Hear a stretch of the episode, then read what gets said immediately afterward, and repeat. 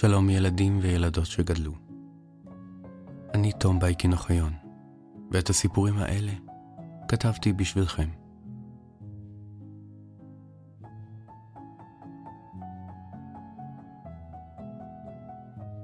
נו, זה נגמר? זה לא נגמר? מיום ליום אנחנו חוזרים יותר ויותר לשגרה, דואגים לדברים הרגילים. מיום ליום עוד חיילים חוזרים הביתה, ועוד מילואימניקים מורידים את המדים.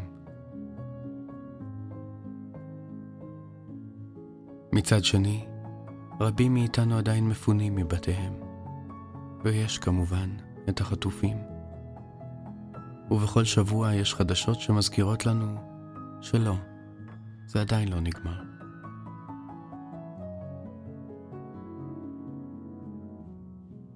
מזל שבינתיים אנחנו יכולים לטייל במקומות אחרים. את ההגדה שלנו היום בחרתי פשוט בגלל שהיא כל כך רחוקה. היא מוקדשת לכל המבוגרים שבאים אליי בסוד ואומרים לי שהם נהנים מהסיפורים שלי.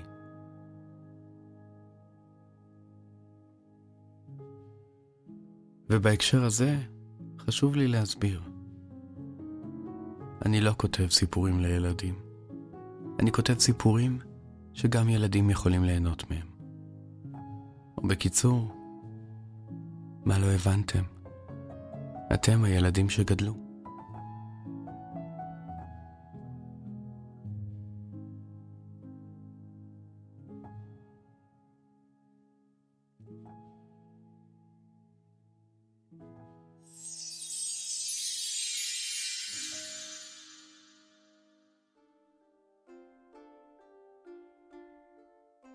צ'ין שה חואן די הוא ביטוי בסינית, ומשמעותו הקיסר הראשון של סין. זהו תואר מכובד ביותר שניתן, או ליתר דיוק, שנתן לעצמו, אדם בשם יינג ג'ינג, שנולד לפני יותר מ-2200 שנה, אי שם בסין הרחוקה, במחוז צ'ין, או סין. באותה תקופה, סין הייתה ממלכה מפולגת למחוזות רבים, שנלחמו אלה באלה במשך יותר משלוש מאות שנה. בגיל 13, הילד יינג ג'ינג הפך למלך על מחוז צ'ין. למרות גילו הצעיר, הוא הבין שהדרך היחידה שבה המלחמות ייפסקו וישרור שלום בממלכה, תהיה אם כל הממלכות תאוחד תחת שליט אחד. במשך עשר שנים מחוז צ'ין לא השתתף במלחמות כלל. במקום זאת, המלך הצעיר, אינג ג'ין, אימן את צבאו בשקט, והכין את עמו לכיבוש הארץ כולה. כך, כשהגיעה השעה שבה יינג ג'ין ציווה על צבאותיו לצאת למלחמה, עמד לרשותו צבא אדיר ומיומן ביותר. בתוך עשר שנים, זמן קצר מאוד למלחמות בעת ההיא, הצליח צבאו של יינג ג'ינג לכבוש את כל המחוזות השונים ולקבוע את מקומו בתור שליט על כל הממלכה.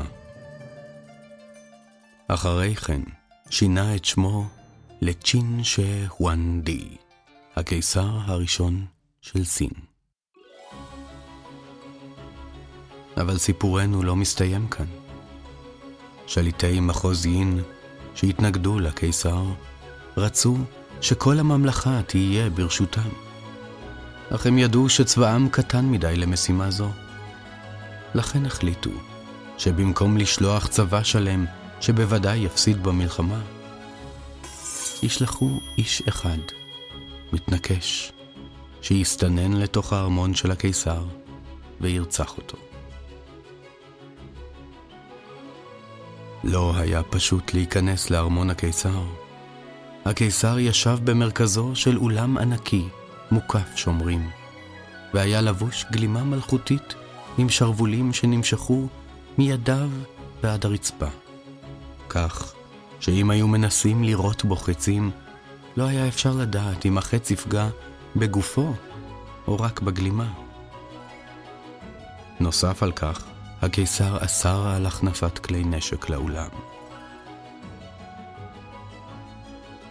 כך ישב על כס המלכות, בביטחון ובשלווה, בידיעה שאם מישהו יצליח להיכנס לארמון, חייליו הנאמנים יגנו עליו מפני כל מתקפה. למתנקש לא הייתה ברירה, אלא להסתמך על תחבולה. הוא התחפש לשגריר שבא מארץ רחוקה, ובידיו מתנות לקיסר. מפות של כל הממלכה המגולגלות במגילות גדולות. באחת המגילות האלה הוא החביא חרב ארוכה.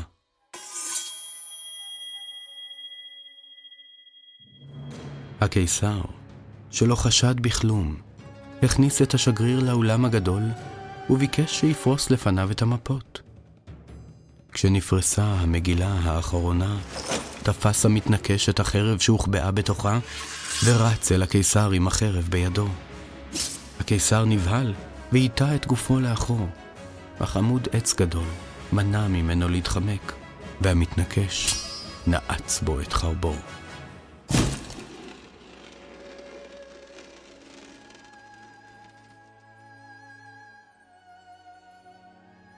למרבה המזל, החרב לא פגעה בקיסר כלל, אלא ננעצה בגלימתו הרחבה, ונתקעה בעמוד העץ שמאחוריו.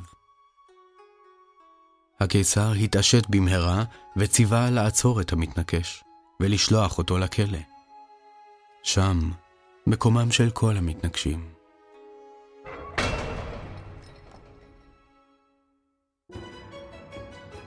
אבל גם כאן סיפורנו לא מסתיים. הקיסר נבהל כל כך מקרבתו למוות, עד שהשתגע לחלוטין. הוא המציא חוקים לכל הממלכה שיקשו יותר להתנגד לקיסר.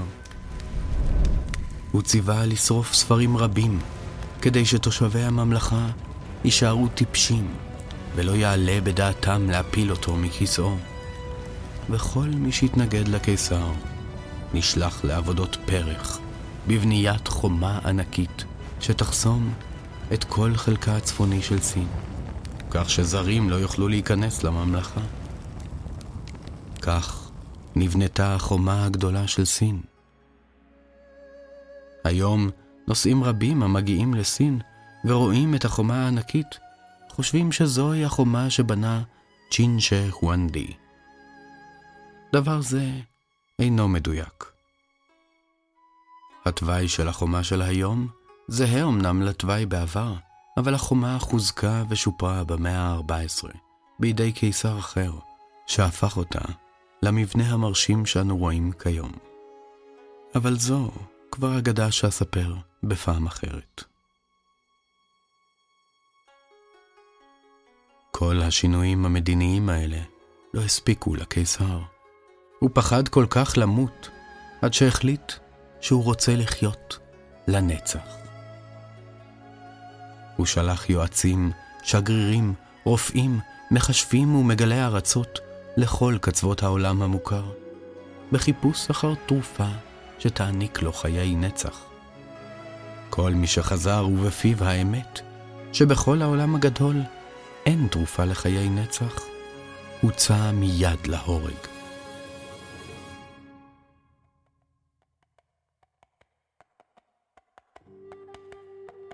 אחד השליחים שמע מה קורה לכל מי שחוזר ומספר למלך את האמת, והחליט שהוא לא יחזור עד שימצא תשובה שתספק את המלך.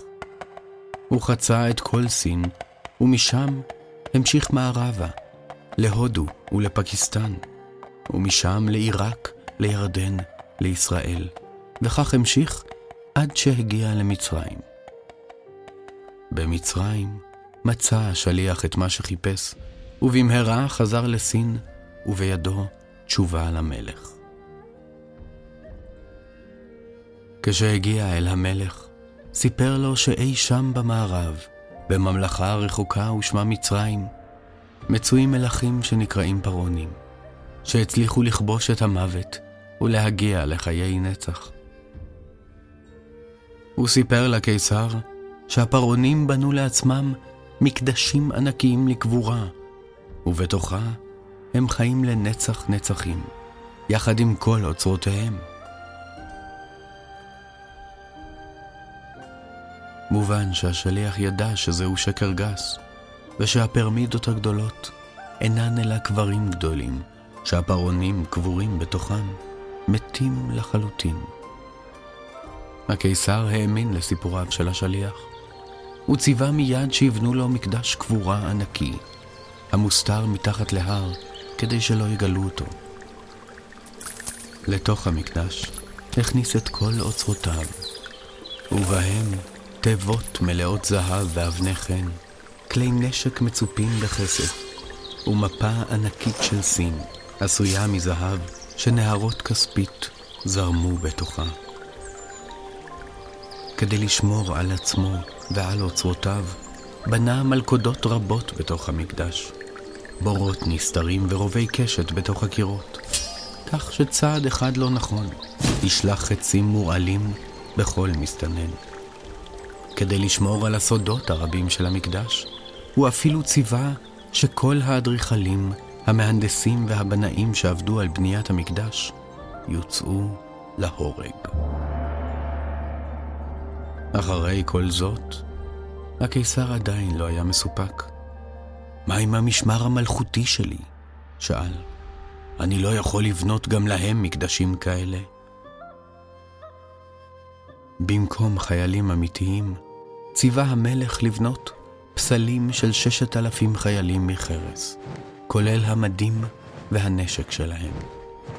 וכן חמש מאות סוסי מלחמה וכרכרות, כדי שמי שיעז לעלות על ההר, יראה לפניו צבא שלם מוכן למלחמה, ויברח מיד, מבלי לגלות שהצבא המאיים הזה הוא בעצם פסלים.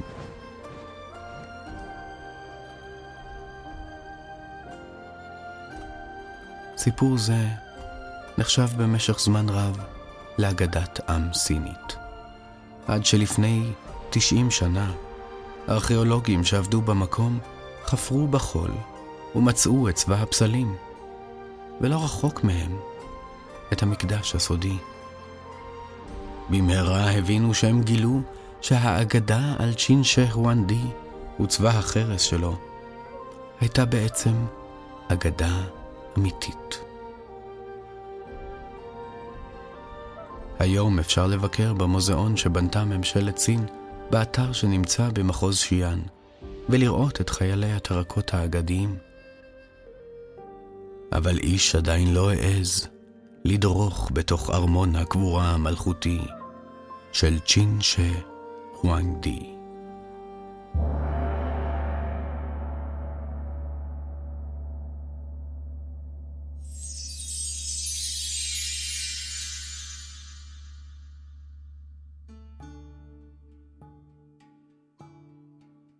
צ'ין שה הואנדי היה מלך חזק מאוד.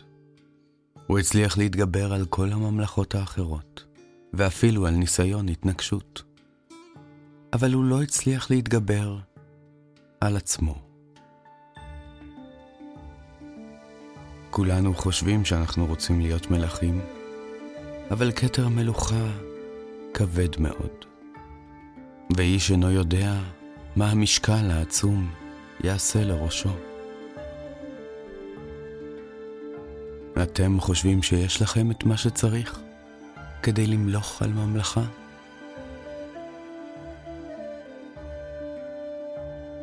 אם הייתם מוכתרים, מה הדבר הראשון שהייתם עושים?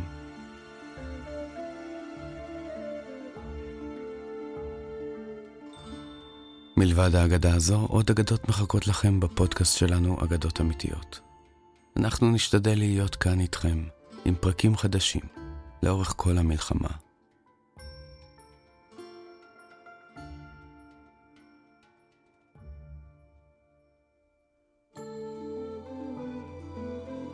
אם אתם רוצים לתמוך בעשייה שלנו, אתם מוזמנים לעשות זאת על ידי הזמנת הספרים שלנו מהוצאת פנק, על ידי הזמנתי לבית ספריכם, במסגרת סל תרבות או גפן.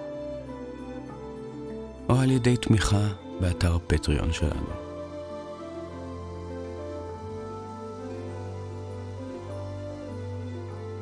ואם רק תסתכלו טוב טוב, תראו שכל אחד ואחת מכם הוא כבר גיבור של אגדה.